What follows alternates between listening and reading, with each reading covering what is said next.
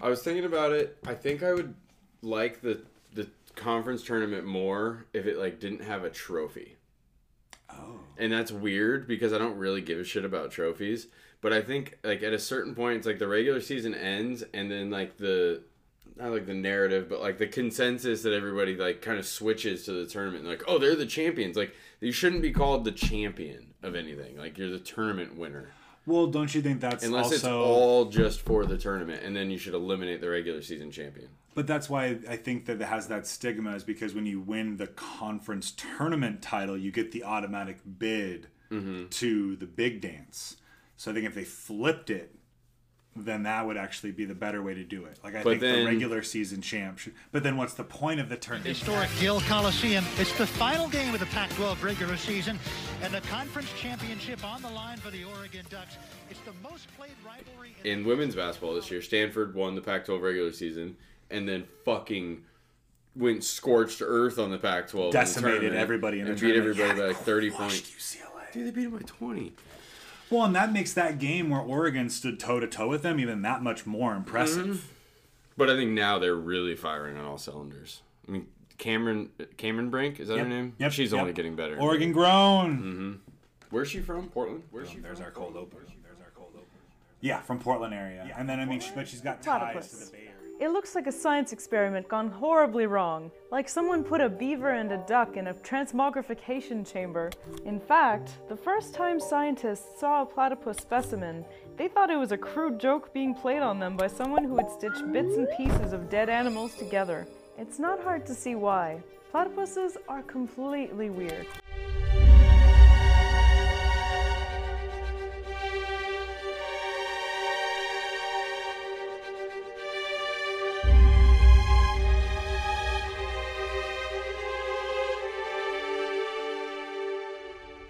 Welcome to the flock. We are the flock. You're listening to the flock. Triple flock? Flock on a flock? Flocky, flocky, A flock. flock on a flock? I don't know. Let's do this. Solid high five. It's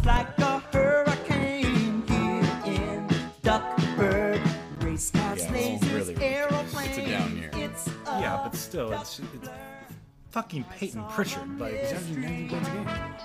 Yeah, exactly, 19 points a game. DuckTales. Woo! Every day they're out there making DuckTales.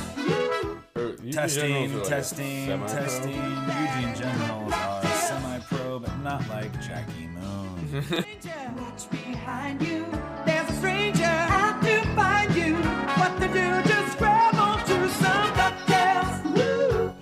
Is there a worse mascot in sports? ooh. I mean, ooh, maybe. Yeah. maybe. Yeah. Uh, is there a worse? I really don't think there is. The Yeah. Cardinal is the worst mascot. In And then their mascot is a tree, which I don't know. But Well, yeah, I guess that's the thing. Is it mascot or is it name? It's like Right. the worst team name. yeah. What's a cardinal?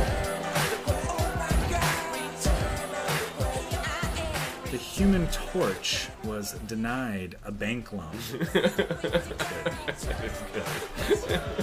I'm in a glass case of emotion. Well, hello, flockers, and welcome to the Flock Pod. Hashtag 069. It's a special episode, Shane. LOL. It's the race to 69, and we won. We won, Shane. We did it. We won the race. We won the race. So, welcome to our podcast today. We have wonderful, wonderful duck tent for you in our beautiful condo. The Avatarier producers are sleeping as of now, so hopefully not too much background noise. But once again, Knock on wood. yeah, knock on wood. Lots of things to talk about. Men's basketball, taking home the Platypus Cup, getting the Pac 12 championship, regular season, The Pac-12 championship. regular season Pac 12 championship. Lots of Pac 12 honors coming down from both the Pac 12 conference and the AP. Tanner Bailey, quarterback out of Alabama, commits to the University of Oregon. And of course, we'll have our Justin reads tweets to Shane, along with our walk around the flock after the break. So make sure to stick around. We appreciate you. We are, of course, at the Flock Pod on all your major social media platforms and podcast streaming platforms. I myself am at Coach Justin D on those same platforms. Shane, tell them where you are. I am at bartender Shane Six on the Twitter and at Waka Flocka Shane Six on the Instagram. Where you can see me running around. I miss the flockas. I miss the flockas. We need to bring that back for sure. Yeah, you're crushing it on the runs lately. You're making me feel really old and decrepit over here. It's becoming like an addiction for me. It's so- that runner's high. That's a legit thing for Yeah. sure. Once your body gets uh, hooked on those endorphins, it does not want to let go. And speaking of endorphins, Shane, Galarte with the steal. Dish. Figueroa with the jab. Don't drive angry. Don't drive angry. Williams puts it up over Alatishe. Put back jam by Chris Duarte. 356th all-time meeting between these two. No two teams in college basketball have met more often than Oregon and Oregon State. dominant victory, Mm-hmm. 80 to 67. What, what are your immediate thoughts when you think of this game, Shane? Because it's been a few days now. What are your immediate thoughts? What come to mind? Uh, I've never been so happy to be wrong about my score prediction Right? and just game kind of prediction. What I thought was going to be going on in the game. Going back and rewatching that some of that today. I mean, it's it's crazy to see that Will Richardson has completely landed now. Like that game was 100%. You pointed it out early in the game that they were really drawing up stuff for him, trying to get him involved offensively. First play of the game, they Mm-hmm. run floppy action for him. Yeah, we watched those game highlights right beforehand, which is a good practice. We should do that from now on. This is a nice refresh, especially when the game's a day or two old.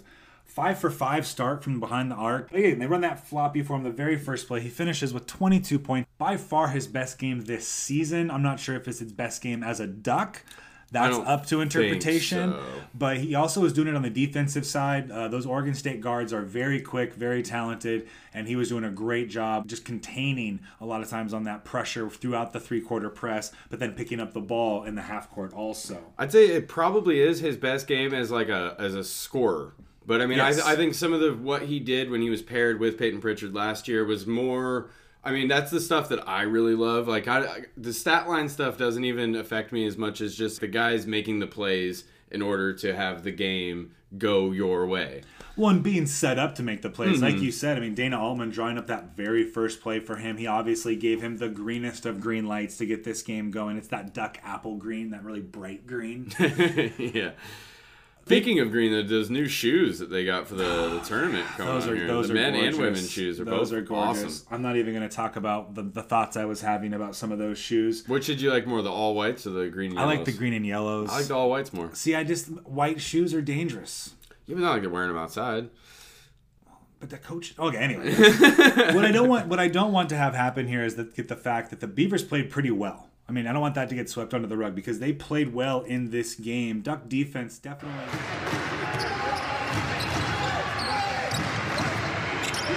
How can the Beavs get a stop and get a chance to cut it to within 10? To me, Under that's four to go. I'm sorry, that's been the story of the game defensively. We talked about the Ducks, you know, being so good from three. They just haven't been able to get multiple stops and kills.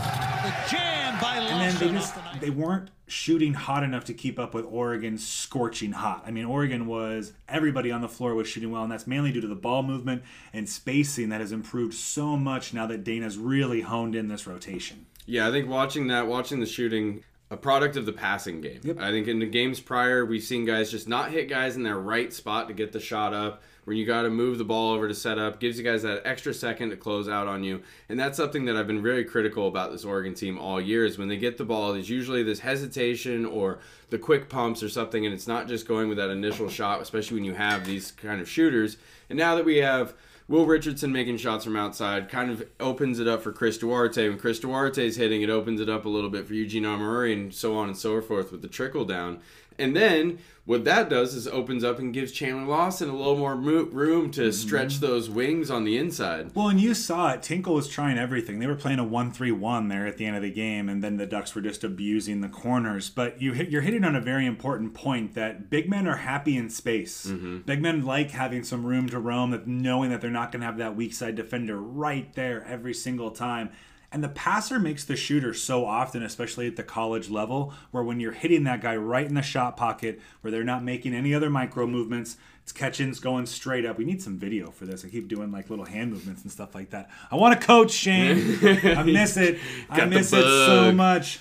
But I've been really impressed with the spacing improvement, and that comes from trust. That comes from guys knowing their roles. You know, LJ knows what his job is out there. Chandler knows what his role is. LJ was awesome in they that game. both are playing with so much more confidence in particular and eric williams is that other guy that sometimes gets lost in the conversation it's just been very impressive to see what dana altman does every year Mm-hmm. every, year. year. It's just around this time, and like I thought in the past couple weeks, I thought this was going to be the year. I was like, all right, Rich- Richardson, like that surgery was going to be too big of an obstacle to get over, and even when he does start getting the shots up, how's that going to affect the rest of the team? And again, so happy to be wrong in situations like this. Remember in the preseason we were talking about how N'Faly Dante's floor was going to impact the level of success for this Mm-hmm. team, and that's what we really thought it was going to. And now he's not even on this roster. I mean, he's on the roster, but he's not playing at all. The guy that comes in to replace him, Frank the Tank, is mainly being the bench cheerleader, Right, we really getting everybody fired up. much in the last two games. Haven't needed him. Maybe Yeah. we see him if Oregon runs into USC in the Pac-12 tournament, which we can get into a little bit more, just to be a big body to beat on Evan Mobley out there.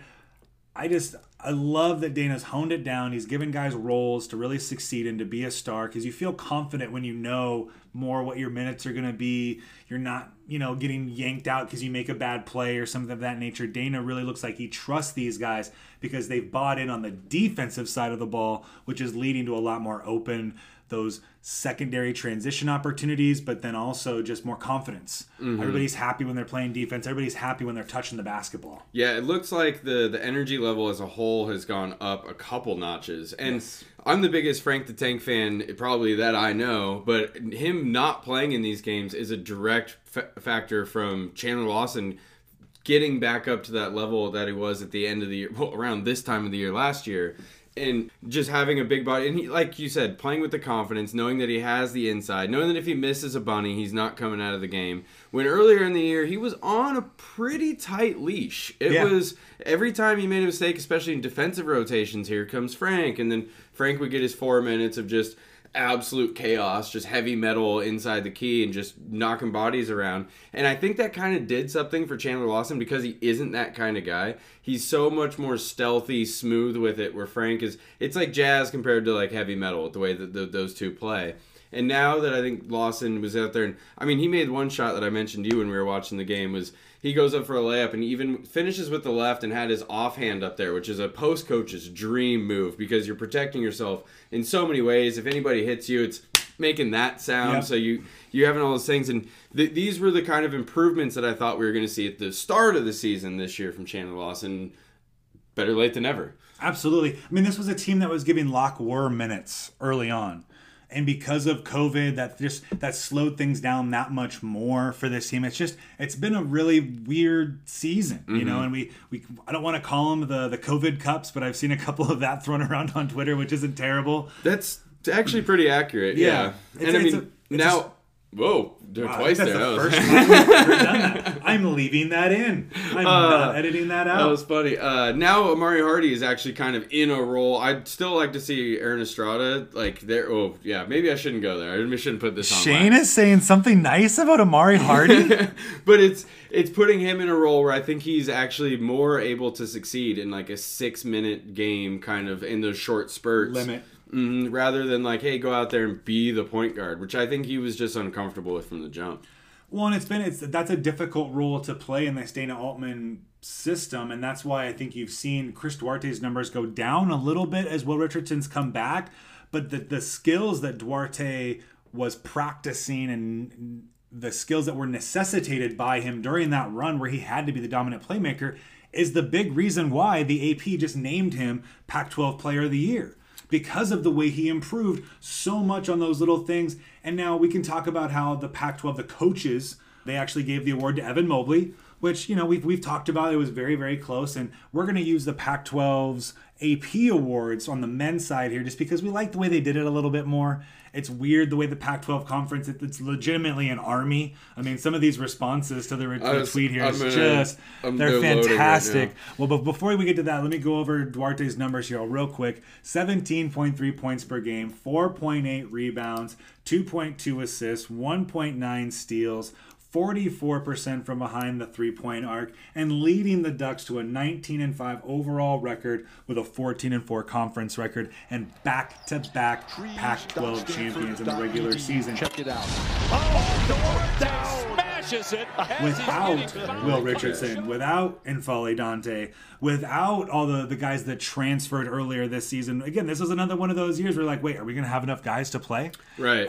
And then even like midway through the season, they're like, wait, your last name, like your middle name's what? Like you're from where? Like these guys, like how well they even know each other between like being transfers, being from all over the country. I mean, St. John's, UNLV, Duquesne, like, and then it's like, all right, and here's the kicker: you guys actually can't hang out either. Hey, there for a minute, I thought my man Eddie Ionescu was going to start getting some minutes. It was funny. Uh, Tales from the bar. Somebody was Eddie. like, somebody was like, "Did you know Eddie uh, Sabrina's brother is on the team?" Like, yeah, Eddie Ionescu. It was like, yeah, they're like twins, and they're like, I had no idea he was on the team. Like, Eddie! for good reason. Yeah. with his one career assist. Well, and he's been a great. I mean, from everything I've heard from behind the scenes, he's been a great presence for this squad. You know, just a really good kid, quintessential walk on. You know, exactly what you would want from a walk on. yeah, and he also got a Sabrina Ionescu. so take that. Looking at you, Amari Hardy. I Uh, was waiting. I was waiting. Okay, so hit me with some of these tweets in response to the the 15 player Pac-12 award. at Havoc VCU said would probably be easier just to name the guys who didn't make it. Uh, let's see. Calling it the participation trophy of all conference teams uh, from Zach Bart. Yeah, the the everybody is a champion. The everybody is a champion conference of champions. Love it. Uh, Love yeah, it. so I mean, listing ten players is pretty crazy. Not that like those ten guys are undeserving of an award, but I mean, you got to kind of draw the line somewhere. Well, and just make it. I mean, so the AP just does it a little bit more pure. So that's why we're going to use. right? Well, we're, we're, we're saying more pure. well, I mean, the Pac-12 likes to experiment. We do things different here on the left coast, Yeah, west coast, I guess baby. that's true. So Chris Duarte also a unanimous first team all. AP All Pac-12 nomination. Uh, Evan Mobley and McKinley Wright also unanimous. Remy Martin, Oscar da Silva, Oscar, Oscar, Oscar. Oscar, Oscar the I mean, if, if you were going to ask me who the five best players were in the Pac 12, I think that is who I'd land on. Give me Timmy Allen over da Silva. That was like the only thing. Both of them were pretty banged up this I year. just, I, you know how I stand for Timmy, though. I always will stand for Timmy Allen. and I mean, Stanford is a six seed, Utah Utah's a seven, so I mean, I guess you give him a slight edge there. Well, and Utah was my sleeper team this year, and they did not perform up to what I was expecting. So there's, I mean, to be noted, but da Silva I think missed more time, so Timmy Allen was a little bit more reliable. But yeah, on the second team, you've got James Akinjo from Arizona, the six-one guard, then Timmy Allen from Utah, Ethan Thompson from Oregon State, Eugene from Eugene, Omoruyi from Oregon, from actual Rexdale, Ontario. So it's actually Eugene from Rexdale by way of Nigeria and then Isaac Bonton from Washington State, from Portland, Oregon. So shout out Yeah. Bonton, good to see him playing Should so well.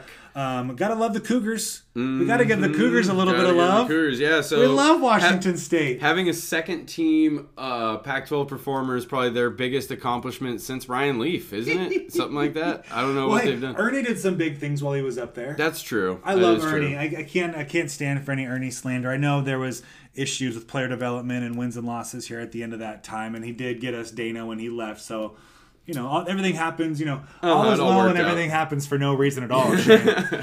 You just gotta believe. You just gotta believe. Absolutely. So yeah, those are kind of the the men's Pac-12 honors there. We have Andy Enfield winning AP Coach of the Year, so Which- that's interesting. Which I agree with, though. I don't I think I do. do. I think it's You Wayne, think it should have been Dana? Wayne Tinkle. Oh. Oregon State was projected to be last in the Pac-12 preseason, and they finished fifth. I mean, they are they're playing in technically. I mean, we'll get into this in a little bit, but they're technically in the second round of the Pac-12 tournament with their weird like first round bye, kinda. You know, I'll give that to you. I, I will. I think. I mean, how much do you want to give the award for getting Mobley on the campus? You know, getting a talented guy like that, recruiting a possible number one pick, and having him play for your for your program. But you're right. With the pieces they were given, Tinkle's definitely made the most beautiful puzzle. Mm-hmm. He's been able to find the right way to put them all together. And you know this, but I've probably said it on the podcast before, but I don't think you should win Coach of the Year if you have an MVP or Player of the Year candidate on your team. But can't so now this is a different argument because then can't you say that the coach is putting that player in that position to succeed. I think there's a honestly, I would say we should go. Is it's tough. I would honestly give the award to Dana because of what he's done. Right. If I'm actually gonna really, I mean, but again, then I'm looking through green and yellow glasses. they already think we're homers. Yeah, and then Enfield, then Tinkle, and then um, who's the other guy that I was gonna say? Sean Miller. You're talking about bringing talent onto campus. Oh man, Bobby Hurley. No, I yeah, now I can't remember. So yeah, there's there's definitely an argument there to be made for it's it's three different ways of doing it, right? Mm-hmm. So yeah, that's tough. I always look at like the coach of the year award as like the person who did the most with the least, and I think that was Wayne Tinkle. I mean, uh, Ethan Thompson was second team on that list as I think wasn't it? Yeah, second team, and he's been a four-year starter, a big time, one of the biggest basketball recruits Oregon State had ever gotten. Didn't really develop into that Ended one up, and done yeah. player that they thought he was going to be, but still ended up having a great four-year career there. I mean, I think that Oregon uh, Oregon State game he.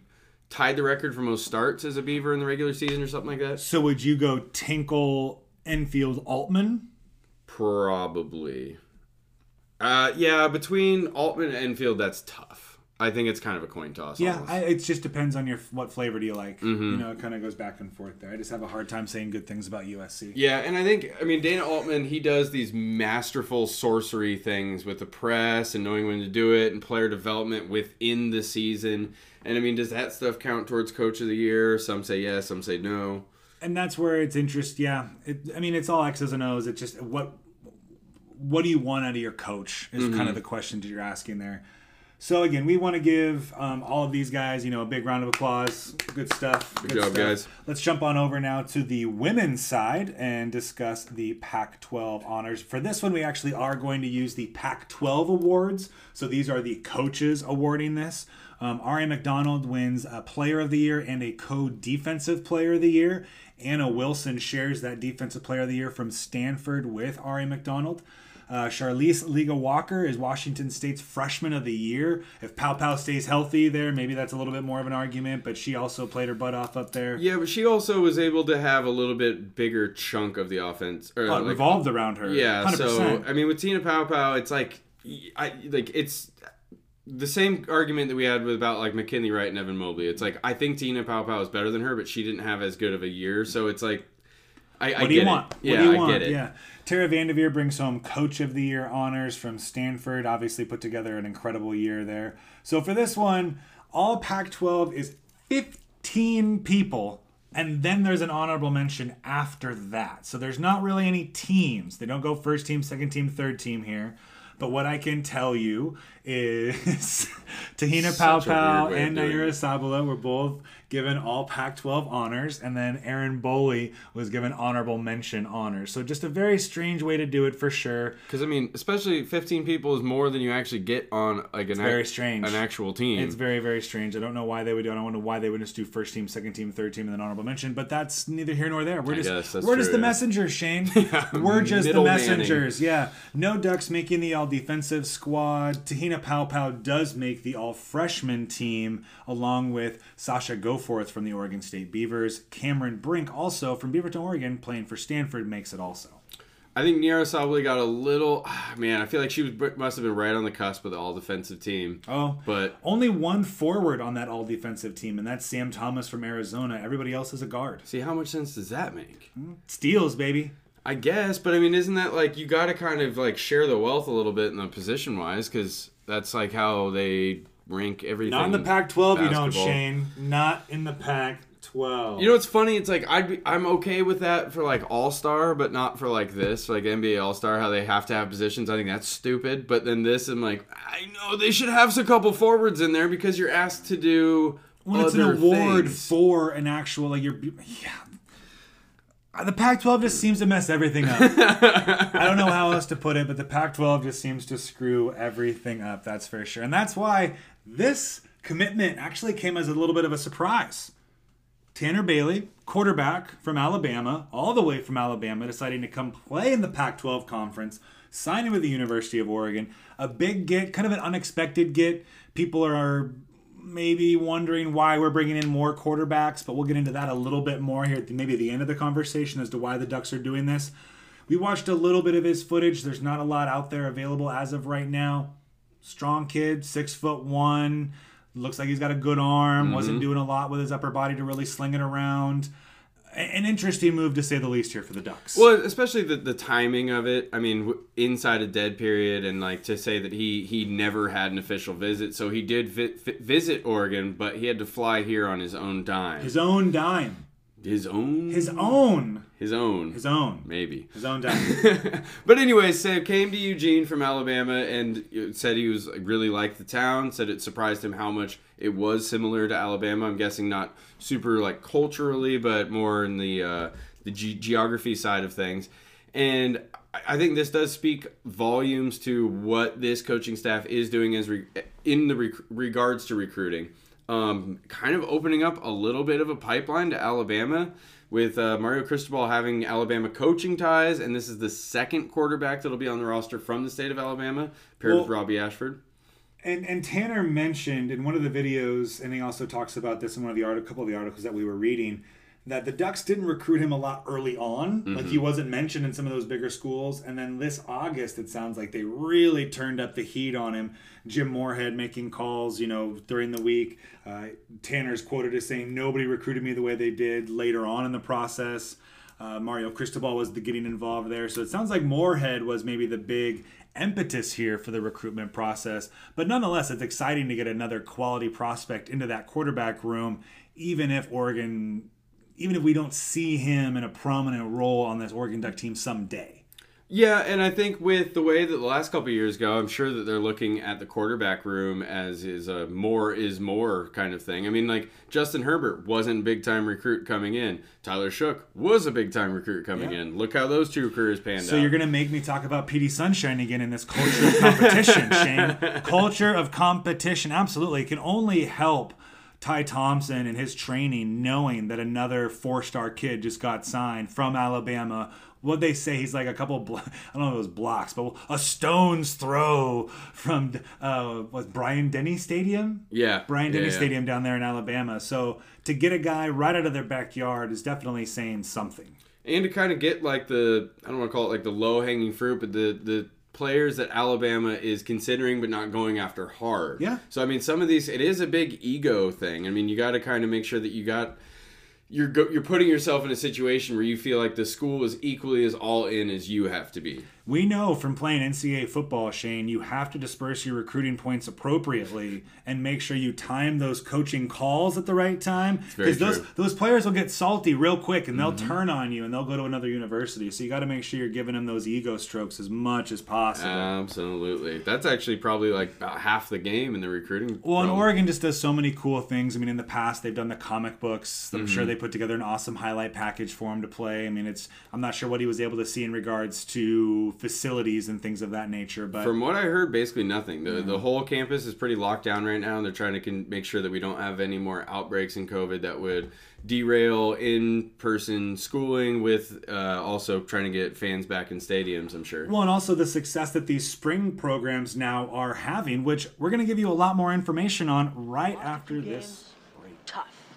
That was District 5. Now we're the Ducks. Yeah. And the Ducks are undefeated. Quack. Quack. Quack. Quack. Quack. Quack. Quack. Quack. Quack. Quack. Quack. Quack. Quack. Quack. Quack. Quack. No! Hell was that? It's been a long time. I shouldn't have left you without a strong rhyme to step to. Think of how many weeks shows you slept through. Time's up. I'm sorry I kept you thinking of this. You keep repeating your miss. The rhymes from the microphone solo with. So you sit by the radio, hand on the dial soon. As you hear it, pump up the volume, dance with the speaker till you hear. When was the last time you were in Vegas? When I was 21. Oh man, I love Vegas. Yeah, I had. I had uh so much fun. I actually never want to go back because I know that my next experience will never top my first one. You set the bar so high. Yeah, oh, it was stupid. The per- the people that had the room before us was Tom Cruise and Katie Holmes. It was this like baller suite. It was at the top floor of the Bellagio. You had to take a separate elevator to get to the floor. Did you find some like Scientology stuff in the suite? No. no, but they, they made sure to tell us that like several times Oh, I before bet. we yeah. Oh, Tom Cruise was here before Mhm. you. It had a hot tub like and everything. It was it was cool. So Yeah. that's what I'm talking about. That's what I'm talking about. That's the way to do Vegas. Yeah, but you're gonna go, you, you got to do it right. Yeah, so now if I went and I stayed like somewhere like off the strip or something, it'd be like, this is depressing. Well, that's. I mean, I've done both. Like, I've gone like pretty big, and I've stayed off the strip. But it's definitely more. It depends on how long you're gonna be there, why you're there, and like your intentions. I guess that's true, yeah. So if it's a business trip, like hopefully the Ducks are treating this trip to Vegas as a business trip, Shane, because this is not an easy Pac-12 tournament. Yeah. This bracket does not set up as an easy path for the Ducks. Yeah, I actually think that had Oregon been in the two seed, you have a little bit of an easier go, especially with just the matchups you're going to get in the second round. So USC at the two seed, they played the winner of Utah Washington. To imagine Utah's Utah's, going to win, that, win that game. game, yeah. Washington State and then Arizona play on the other side there for the Ducks play that Mhm. winner.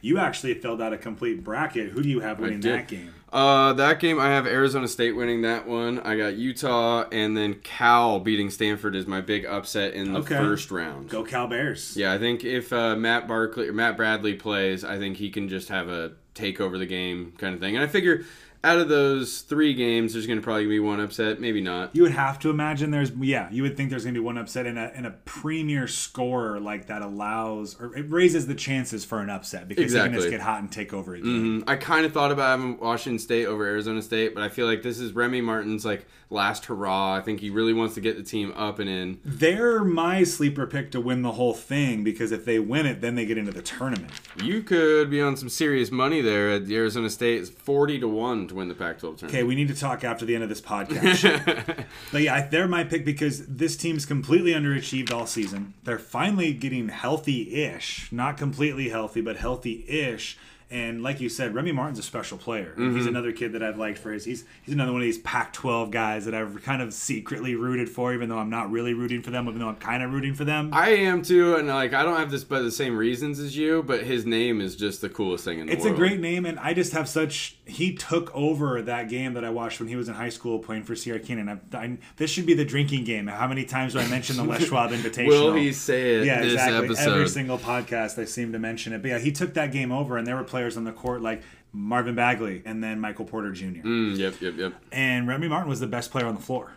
And I don't say that lightly. I mean, he dominated that game, and then they ended up losing late anyway. So, I mean, I guess you could say Michael Porter Jr. kind of took over. And Marvin Bagley is regarded as one of the better high school players ever. Yeah, he needs to be treated for Jan John Collins. He needs to go to the Hawks. So it's going to be really interesting to see how that Arizona State team does. Tell me what you've got for that next round. Give me your wins and losses, Shane. Uh, so the next round, so we got I got uh, Oregon beating Arizona State there. Okay, all right, all right. Uh, I got USC beating Utah, Colorado beating Cal, and then we have the weird hybrid first round, second round game. Which we'll have a lot more on later in the Mhm. pod. Where it's uh, number four UCLA is playing number five Oregon State in the quote unquote second round, although it's their first game of the tournament. I don't say this very often. Very rarely will I ever put it on a podcast, but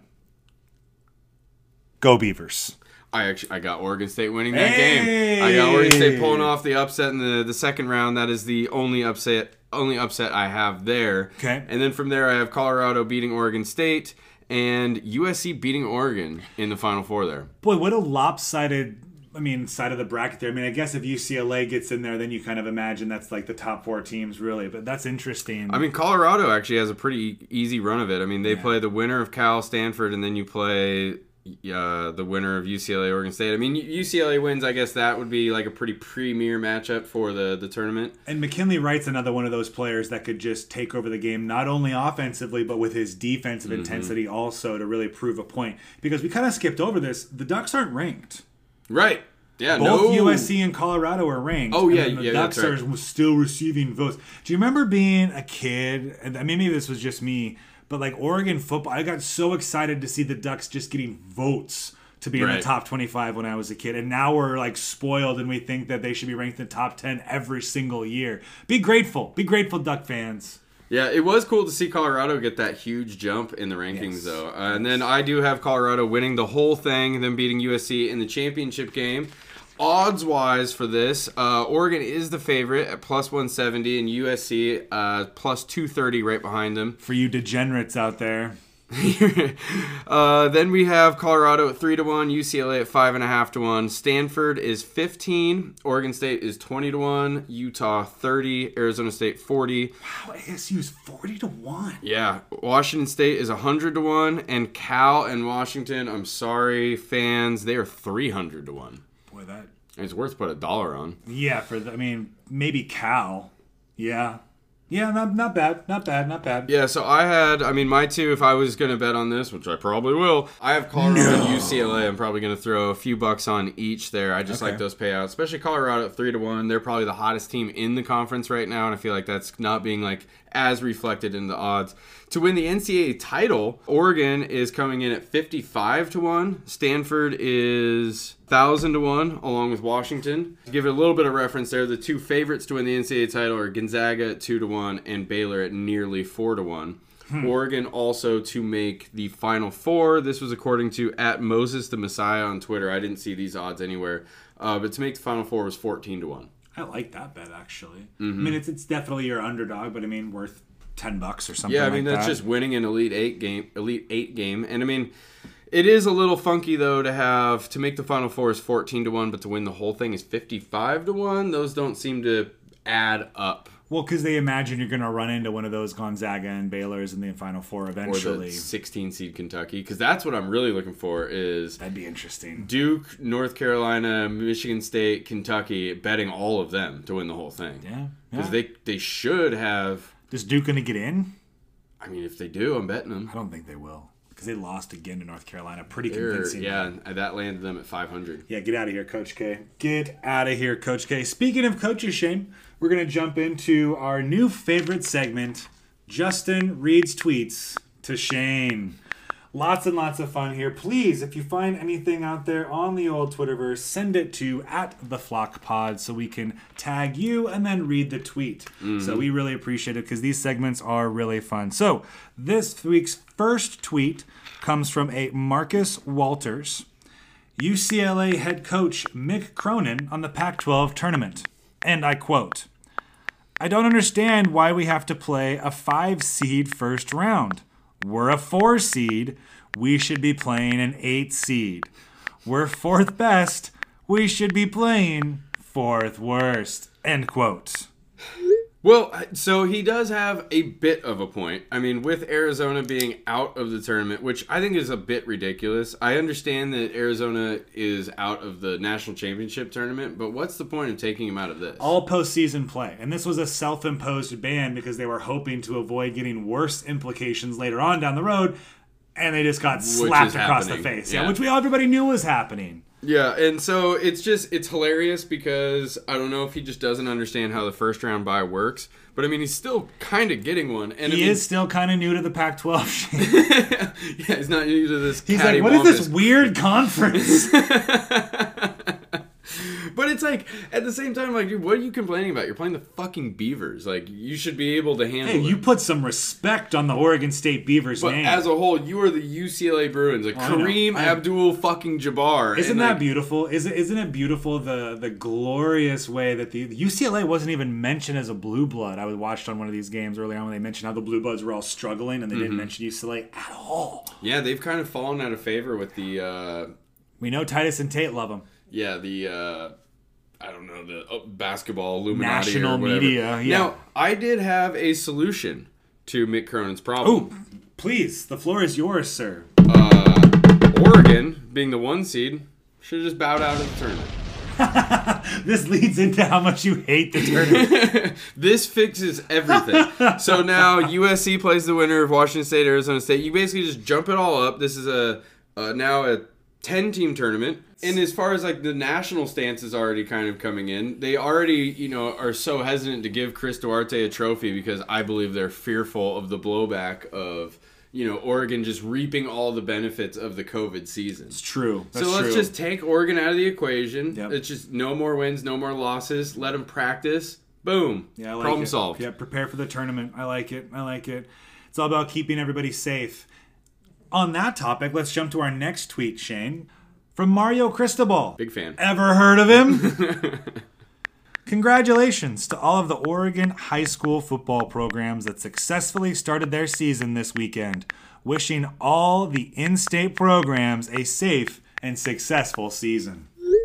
It is cool. I mean, it, it would be so weird to be a high school student at this time, especially as an athlete, and kind of have feeling like you get this this year of especially if you don't if you know you're not going to go on to play college like high school sports are even more special because Yeah. that's basically the end of you ever playing organized sports and it not being like kind of funny or sad Well, this was the conversation we were having about Oregon softball last year, right Mhm. around this time, right? Like how how much it is a bummer that these young women are now losing this opportunity to really, for a lot of them, probably compete for the last time at a really high level with this kind of a team. Right. So it's a similar story. I know a lot of parents are very frustrated right now with the lack of visibility they're getting to some of these games. I know a lot of Oregon high schools are doing the best they can to, to do streams, but just due to just certain COVID regulations, there's not a lot of in person viewing allowed. I know they're still only doing outdoor sports. Mhm. Doesn't sound like basketball, volleyball, these other sports, wrestling. Doesn't sound like they're even going to get a season. So it is unfortunate. I say let them play outside. that'd be cool Outside basketball. Just blacktop, call your own fouls. Even go three on three, at least to give them some kind of a season. Yeah. You know what I mean? I just you got to get creative during these weird times, and it is unfortunate that these are the young the young people that are being affected. You hope it doesn't have you know long term effects. I know just as a teacher, we're seeing some of you know the struggles that students are having. You know, adjusting to online education, and some of the struggles teachers are having. It, it's it's tough. I mean, it's a even, like- weird weird element. even like pre-zoom like when i was in college i took a couple online courses did pretty poorly in them when it's uh when it's on you to do everything yourself and you can't ask the questions and stuff that's really tough. So yeah i mean i i feel for the students i, I often kind of like go back and forth about like how i would feel as a student this time because part of me would be like longest summer break ever you know what i mean like, but then there is a flip side to it that is that is a real bummer and it's especially when you compare it to like softball like they got another year of eligibility Absolutely. what kid's gonna stay in high school next year Yeah, no one's gonna no one's gonna do that, and you wouldn't expect them to. It's just unfortunate that they lose the opportunity to put their high school logo on their chest and go Mhm. compete for it. So we also wish all these athletes the best. Um, hopefully, I mean, I know high school water polo is not happening this season. Also, can't forget to mention high school water polo. I know I have a listener out there that'll get very mad at me, so I'm putting that out there. So it is. It's unfortunate that this is now a lost season. We're kind of waving the white flag, if you will, a little bit here on this whole COVID opportunity. So hopefully we can move forward. Mm-hmm. Frustrating for everybody. Yes, and speaking of white flags, Shane, leads us into our last tweet that I will read you today. This is from the Orange Army, a Twitter favorite out there at Bucktooth Chains. After back to back So many questions I don't want answered. After back to back home losses to Oregon State and Washington State, the Ducks are ready to raise the white flag of surrender. Now, for context, this tweet was made on February 5th, so a while ago. Don't you love how tweets don't go away? Yeah, it didn't age very well. we just wanted to throw some shade at this Twitter account. Uh, we know that there's a lot, there's a good uh, back and forth going on, which is always fun. It's Mhm. always fun between the local fan bases. It's what makes a rivalry fun. But this is preposterous. You do you not know Dana Altman? Do you not know who Dana Altman is? I guess you chalk it up to like wishful thinking. Like maybe you, you try and put it out in the, the universe there and hope it comes true. But man, that is that's a tough one to have to live down. I will say this as an Oregon fan, I love that the Oregon success lives rent free in so many other fan bases' heads. I mean, we're talking about the Beavers, the Trojans, the Bruins, the Cougars, Don't the forget the Huskies. Oh yeah, we got to throw some shade on They the Cougars. were uh, apparently cheaters. Apparently, Cougar fans were really upset that we didn't mention them in like the shit fan conversation that we had last week. They're like, "What are you talking about? Huskies are the worst fan base on Twitter." Like, here, let me just attack you guys for 24 hours. And this is a tweet that I put out there on Wax, but I'm going to put it out here on the podcast too. If you don't, if you're a fan of a major football program, your football program cheats. Oh yeah. On some level, Yeah. at some point, somewhere, they cheat. This is just the nature of college sports. I mean, it's I the way it is. Uh, like this a, is the way. I have a new roommate right now, and we both we just realized uh, last night that we went to the same high school, Heyo. and we were kind of like, oh, do you like we were a bunch of years apart? Like, was this person still there? Blah blah blah blah. We were kind of like going down memory lane, and I was talking about I won't mention what basketball or what uh, school I went to, Willamette High School. Uh, how we would have to have like these.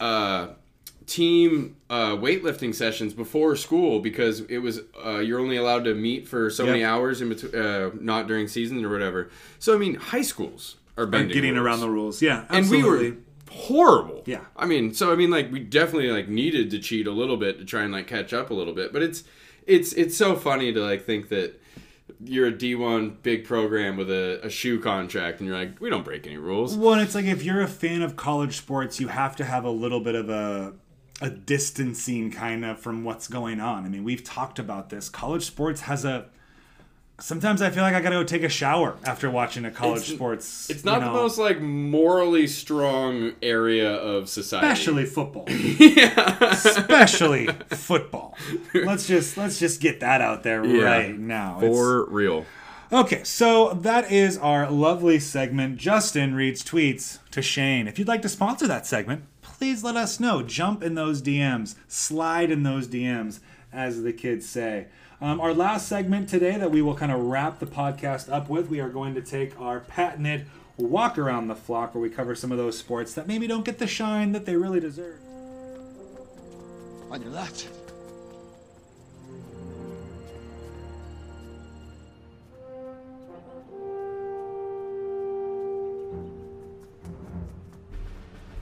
On your left. Uh huh. On my left. Got it.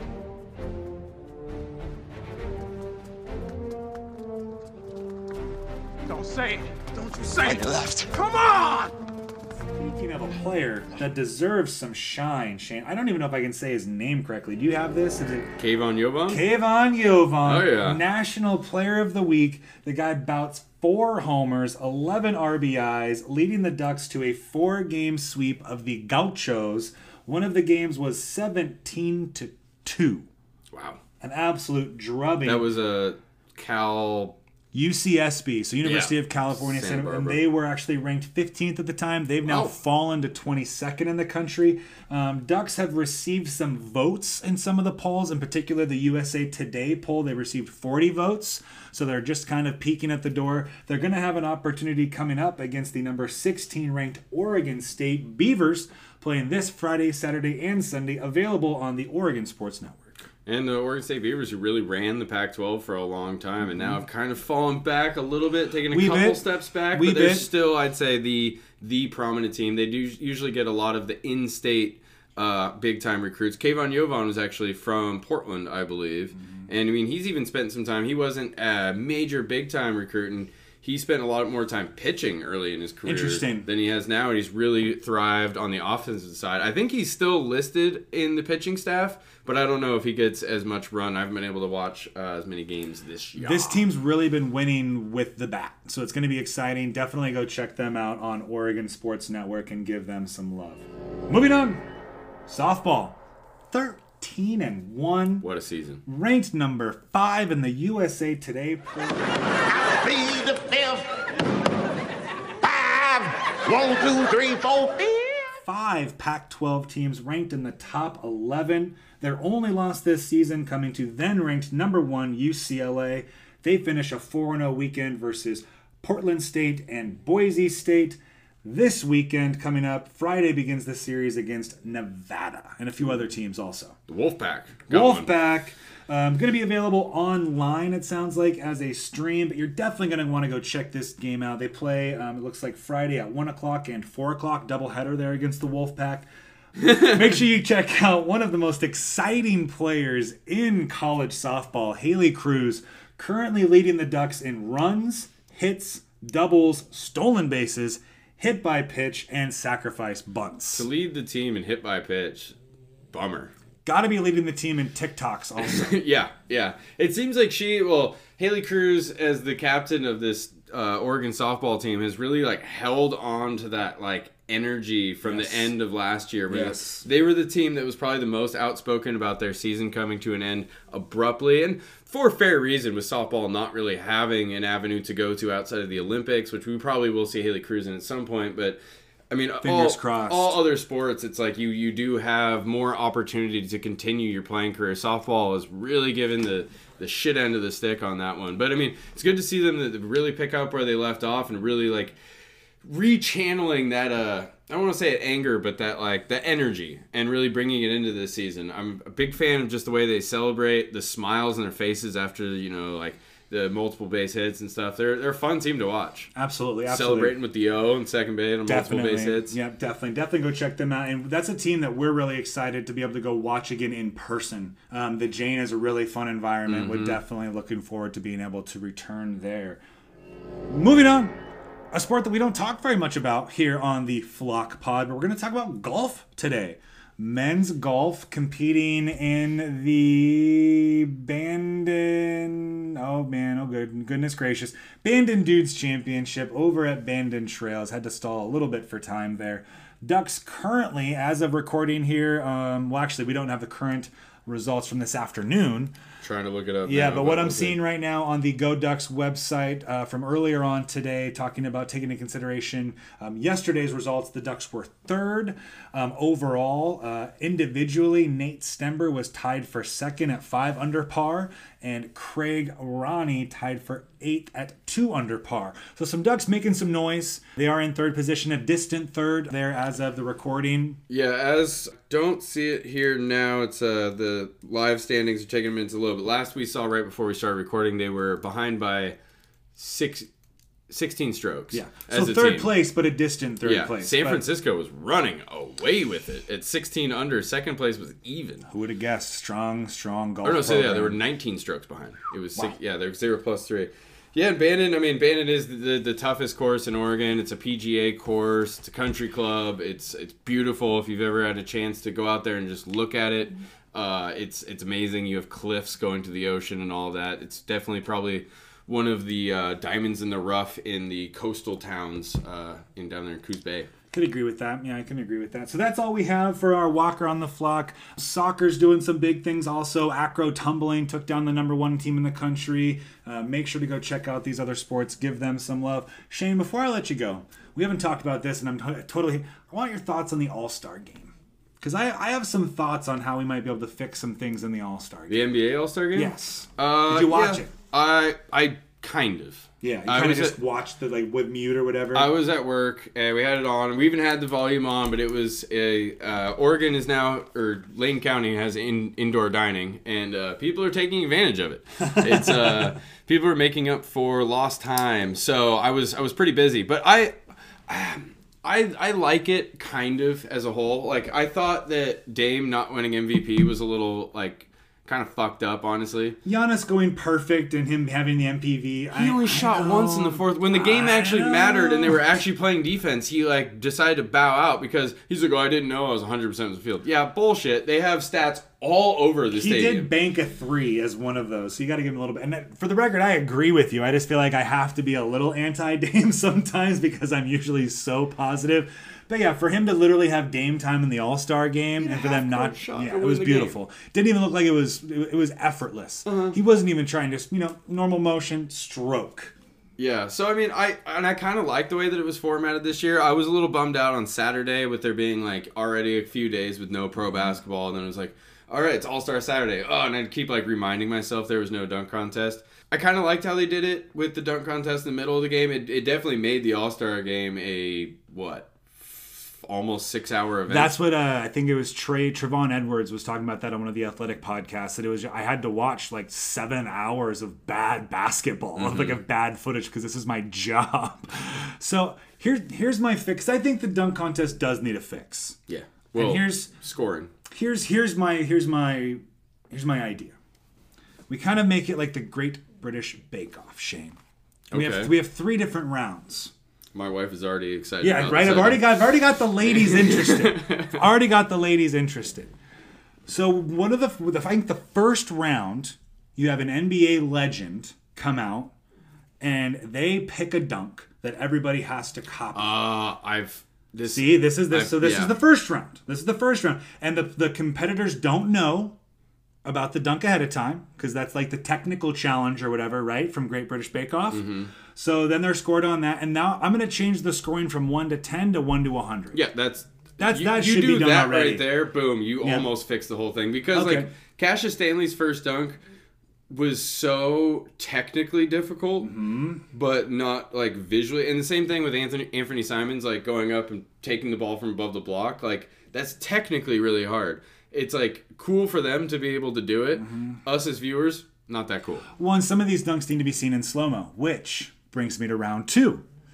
NBA Top Shot's becoming pretty popular. Mm-hmm. So what we do is we combine NBA Top Shot with the slam dunk competition, and each dunker is given a moment that they're going to duplicate in the dunk contest. So you have your first round, which is like your technical challenge, right? Second round is something that you get to prepare for, but it's still not your own creativity. So someone has to redo the the Vince Carter dunk, you know, somebody has to redo the honey dip, but they get to practice it, and then the NBA can do this whole NBA Top Shot marketing thing where they slow the moments down, they put them next to each other.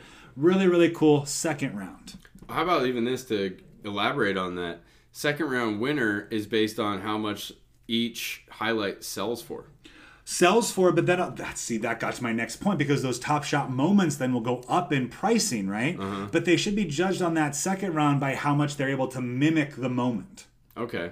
like frame by frame, Frame by frame. like mimicking the moment right so then now you're now you're taking the dunk and breaking it down into technical like really getting the fine because one of the big arguments against it is that oh all these dunks have been done Mm-hmm. which brings me to my next point round three the showstopper round shane where you bring the craziest idea this is the blake griffin jumping over a car this is john collins trying to jump over a stupid uh, balsa wood plane that he brought out that one year. You know, that. this is this is the craziest, most insane idea for a dunk that you can think of because we're gonna have, you know, maybe we start with six contestants and then we go to four contestants and then we go to two contestants. So now, I mean, this is the championship round. You better bring your best stuff. So Shane, that's how I fix the dunk contest. What do you think? I love it. I love all of it. I thought that this year they did a couple things a little bit differently that I liked. Having the judges be people who have actually dunked a basketball was pretty what cool. do you know? What Yeah. a concept! I thought that was awesome. I was Yes. like, yo, Josh Smith instead of like Not Dwyane Wade. Floyd Mayweather or Dude, whatever. Josh Smith was nasty back in the Oh, day. one of my all-time favorite players. If you, my- if you could see my MySpace page, it's riddled with Josh Smith things. One of the all-time really, really good bad team guys. Yeah, Like good stats, bad team. and probably would have made a good team worse. yeah, I agree with that. But still that. really fun to watch. Those Atlanta Hawks teams with him and Joe Johnson, uh, Acie Law, uh, Marvin Williams. Okay, so I want I want to end the podcast today by basically shitting on Stephen Curry, if I may. Okay.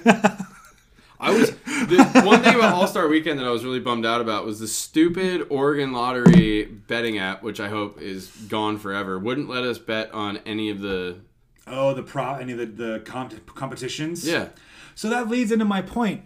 Mike Conley is a first-time All-Star. which is crazy. He's never been to the All Star game. He's actually in the last round of the three point competition. And you know what Steph Curry does? He doesn't just beat him, Shane. Beat him by one. Slow rolls him. Yeah, that was like the one thing I got to Like watch. Like misses the whole first rack. and then gets to the point and then like poses on the last one, yells. Dan- How many of those competition trophies do you have, Stephen Curry? How many All Star games have you been to, Stephen Curry? You can't let Mike Conley have this one moment. To be Greedy. fair, Greedy, the best Shane. shooter of all time. If you lose to anybody, it's a little embarrassing. But that's why I was so bummed. I was like, I would have bet even if Steph was like, I think uh, on DraftKings he was two to one. He could have been minus six hundred. That just means I would have went and emptied my bank account and put it all on him. So I'm like, yeah, I'll bet on Steph Curry, That the would have greatest been shooter ever. glorious then if Mike Conley would have won had you put a paycheck bet on it. All right, so I just I, I need opportunity. I mean, don't get me wrong, love Steph Curry. He's fun to watch. He is the definition of like a Jogo Bonito kind of player in the Love's NBA. a strong word. Well, as a as much as I can as a Blazers fan, right? Mhm. Like I can appreciate his greatness. There's other players in the NBA that I can't appreciate their greatness on the basketball If floor. he stopped chewing on his mouth guard, I'd like him a lot more. It drives me But it's a fucking shtick, insane right? It's a some shtick. It makes my skin crawl. Everybody needs a shtick. Shtick. Shtick. Shtick is just kind of fun to say, also. so I think we've reached the end of the podcast Where did that here. come from? Um, definitely go check us out at the Flock Pod on all those major social media platforms. Give us a rating. Uh, we'd really appreciate that. One through five. Leave a comment. Leave a review if you could. Um, give us a share. Um, the best way to get the word out about podcasts nowadays is actually word of mouth. You wouldn't think that it is social media. So I know that you're not meeting around the water cooler per se at your local office, but you know, hey, you know, we, we dropped some things on you today. Maybe maybe share a few of those things with your friends, and we get a couple more listeners out of it. We definitely appreciate it. If you are interested in supporting the podcast in any way, please jump in those DMs at the Flock Pod. I myself am at Coach Justin Deed. Shane, one I'm more time. At bartender Shane Six on the Twitter and at Waka Flocka Shane Six on the Instagram. We appreciate, you. We love you. We out. Peace. Do you wanna dance? Do you wanna dance? Yeah. You know you make me wanna kick